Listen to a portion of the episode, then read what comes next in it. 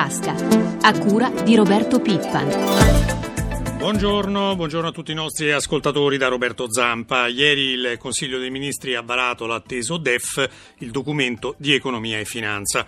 Il governo ha riconosciuto che la recessione si sta aggravando e che proseguirà per tutto l'anno, ma le stime comunque sono decisamente migliori rispetto a quelle presentate ieri dal Fondo Monetario. Il nostro prodotto interno lordo scenderà quest'anno dell'1 e non dell'1,9 come prevede l'FMI. Inoltre centreremo i nostri impegni su un quasi pareggio di bilancio.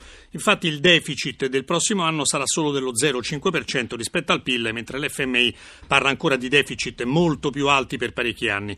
Ne riparliamo subito col nostro primo ospite, l'economista Patrizio Bianchi. Buongiorno. Buongiorno a tutti, buongiorno. Professore, allora, quali sono secondo lei i punti di forza e quali invece quelli di debolezza di questo DEF? Il punto di forza è molto chiaro, insieme col documento economico-finanziario viene presentato anche il piano nazionale di riforma, molti interventi molto chiari con un dato negativo, però diluiti troppo nel tempo.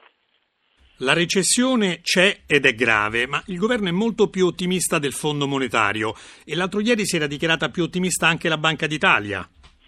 Sì, il Fondo monetario continua ad avere nel nostro Paese un'immagine molto negativa legata alla lotta all'evasione e alla corruzione diffusa. Il governo è proprio su questi elementi che vuole puntare e questo spiega anche la diversa percezione del tempo di recupero. Resta il fatto che il nostro debito pubblico, a causa soprattutto della recessione, continuerà a salire. Guardi, il debito pubblico è calcolato in rapporto al PIL, se il PIL cade anche il rapporto peggiora.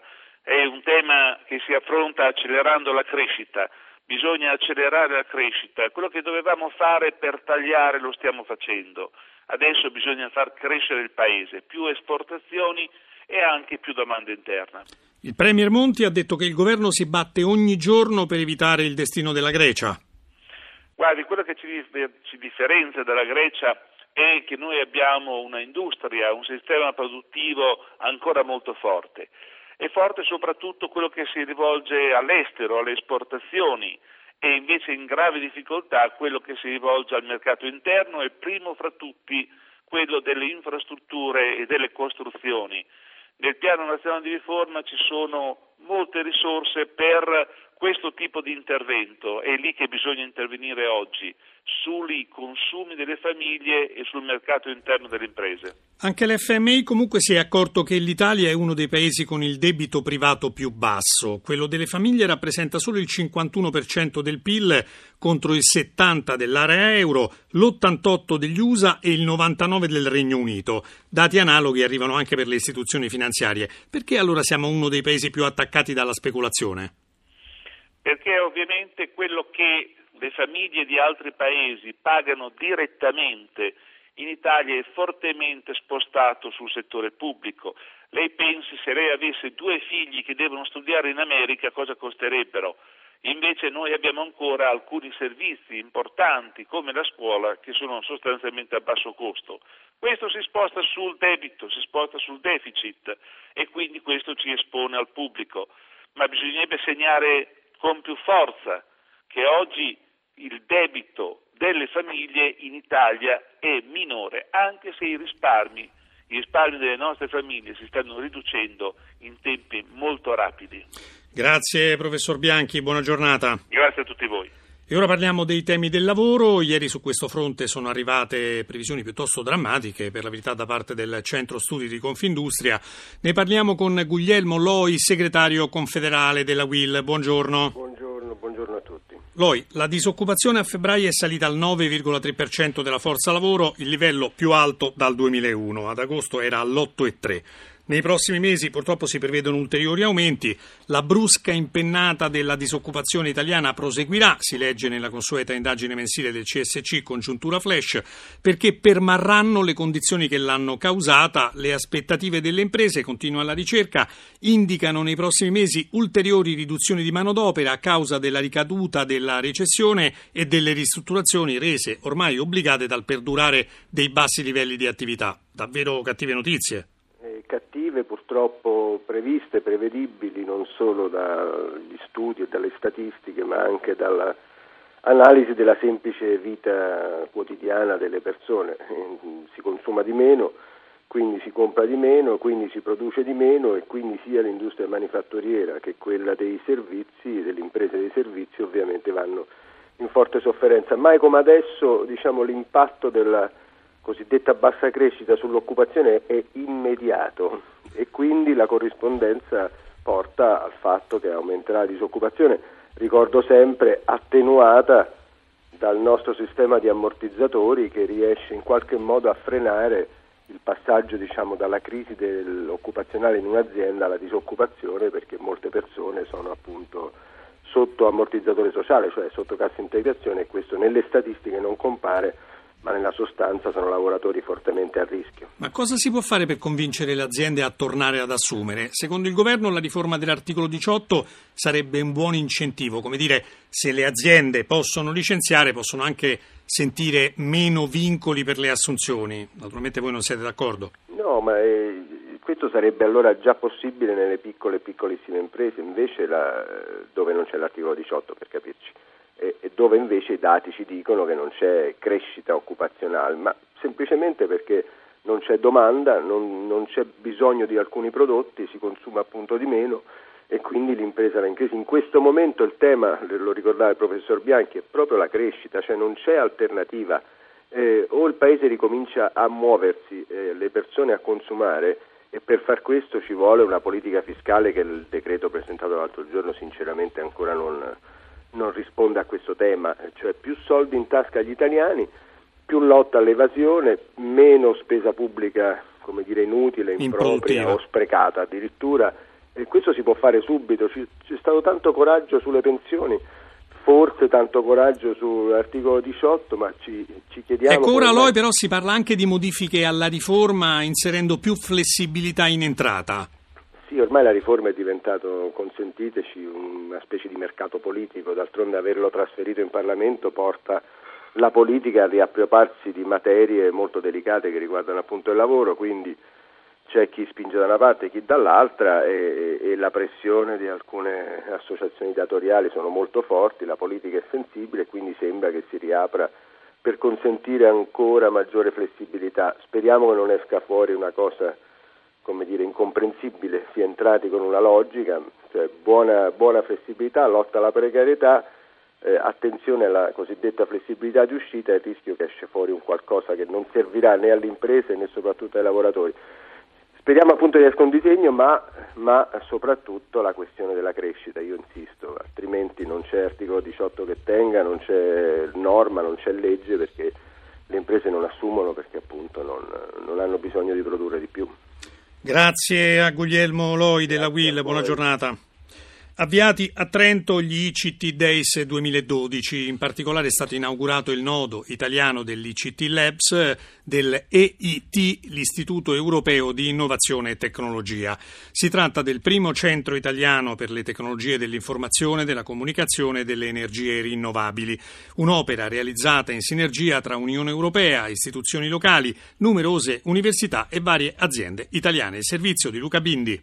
Un polo proiettato sul futuro, sulle novità sulla ricerca, argomenti, energie rinnovabili, cambiamento climatico e tecnologie dell'innovazione e della comunicazione, in particolar modo fari puntati su internet, telefonia mobile e l'informatica in generale. Obiettivo far tornare l'Europa competitiva, cioè vendere a mercati globali prodotti e servizi. Insomma, questo dovranno fare i sei poli, oltre a quello di Trento infatti sono già in essere quelli in Francia, Finlandia, Germania, Olanda e Svezia anche per contrastare una certa concorrenza. L'America, per fare qualche esempio, ha l'iPad e Google. Importante sarà Telecom Italia, partner principale del Polo Trentino, il presidente Franco Bernabé. In modo da favorire un concerto virtuoso tra l'industria, le amministrazioni pubbliche che sono le depositarie delle basi dei dati e l'attività di ricerca che viene fatta all'università. Ecco, queste sinergie fra questi tre poli sono le sinergie che consentono veramente di fare un passo in avanti importante nello sviluppo di internet e dei servizi di internet internet. L'obiettivo è quello di offrire a tutti quanti dei servizi migliori grazie all'enorme quantità di dati che vengono resi disponibili attraverso internet. Al polo tecnologico di Trento affiliati altri vari partner italiani importanti, qualche nome il Politecnico di Milano e Torino, la Scuola Superiore Sant'Anna di Pisa, l'Università di Bologna.